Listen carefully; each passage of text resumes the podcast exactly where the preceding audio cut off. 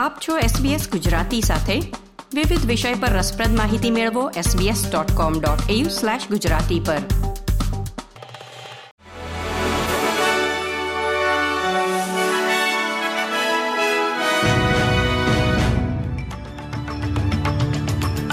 નમસ્કાર. સોળમી ફેબ્રુઆરી બે હજાર ચોવીસના મુખ્ય સમાચાર આપ સાંભળી રહ્યા છો વત્સલ પટેલ પાસેથી એસબીએસ ગુજરાતી પર. પ્રસ્તુત છે આજના મુખ્ય સમાચાર. વેસ્ટર્ન ઓસ્ટ્રેલિયામાં શંકાસ્પદ બોટનું આગમન થયું હોવાના અહેવાલો મળ્યા બાદ વિપક્ષી નેતા પીટર ડટને સરકારની ટીકા કરી છે.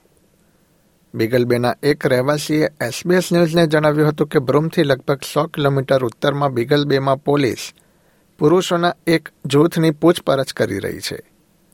જે માનવામાં આવે છે કે તેઓ પાકિસ્તાનથી બોટ દ્વારા આવ્યા છે. તેઓ સ્થાનિક દુકાન પર પહોંચ્યા હતા અને તેમણે પાણીની બોટલો ખરીદીને રોકડ રકમ ચૂકવી હતી. વડાપ્રધાન એન્થની એલ્બનીઝે જણાવ્યું હતું કે તેમને હજી સુધી આ મુદ્દે કોઈપણ પ્રકારની માહિતી આપવામાં આવી નથી. પરંતુ વિરોધ પક્ષના નેતા પીટર ડટને જણાવ્યું હતું કે માનવ તસ્કરી કરતા લોકો વડાપ્રધાનની નબળાઈનો ફાયદો ઉઠાવી રહ્યા છે.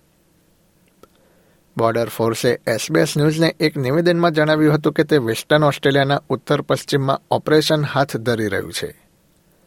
અને બોટ દ્વારા અનઅધિકૃત રીતે મુસાફરી કરનાર કોઈપણને ઓસ્ટ્રેલિયામાં કાયમી ધોરણે સ્થાયી થવાની મંજૂરી આપવામાં આવશે નહીં.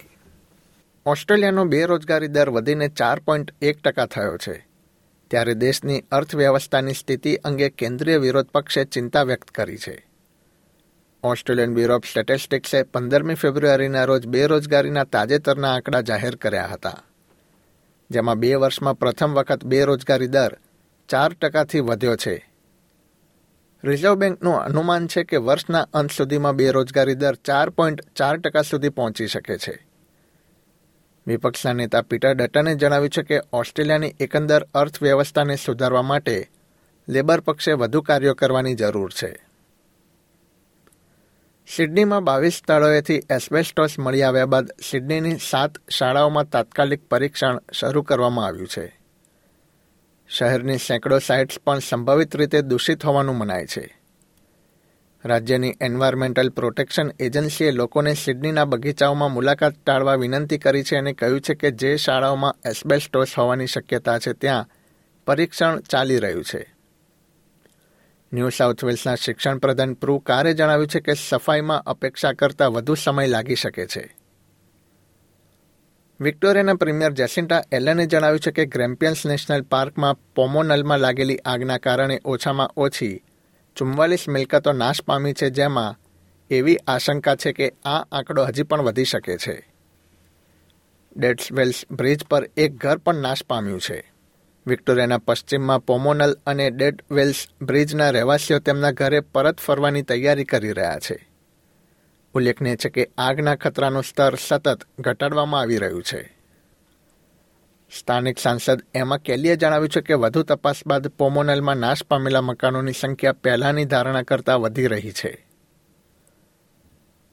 નોર્ધન ટેરેટરી લેન્ડ કાઉન્સિલના એક અધિકારી પર પોતાના ખાણકામ વેપારમાં લાખો ડોલરનો ઉમેરો કરીને સ્વદેશી રોયલ્ટીનો દુરુપયોગ કરવાનો આરોપ મુકાયો છે. જ્યારે સ્થાનિક લોકો હજી ગરીબીની પરિસ્થિતિમાં જીવી રહ્યા છે. Mark Hewitt Anindilyakwa land કાઉન્સિલના ચીફ એક્ઝિક્યુટિવ છે, જે ગ્રુટ આઇલેન્ડર પર વિશ્વની સૌથી મોટી મેંગેનીઝ ખાણની રોયલ્ટીનું સંચાલન કરે છે. આ ટાપુ જમીનથી દૂર છે, પણ તે હજી પણ નોર્ધન ટેરેટરીનો એક ભાગ છે. ઓસ્ટ્રેલિયન નેશનલ ઓડિટ ઓફિસે તપાસમાં શોધી કાઢ્યું છે કે વર્ષ બે હજાર એકવીસ બાવીસમાં માઇનિંગ રોયલ્ટીમાંથી ચોવીસ મિલિયન ડોલર એટલે કે પચાસ ટકાનું વિન ચેલ્સિયા માઇનિંગમાં રોકાણ કરવામાં આવ્યું હતું, જે માર્ક હેવિટ દ્વારા સહમાલિકી હેઠળ સંચાલિત છે. એસબીએસ ગુજરાતી પર આ હતા શુક્રવાર, સોળમી ફેબ્રુઆરી બે હજાર ચોવીસના મુખ્ય સમાચાર.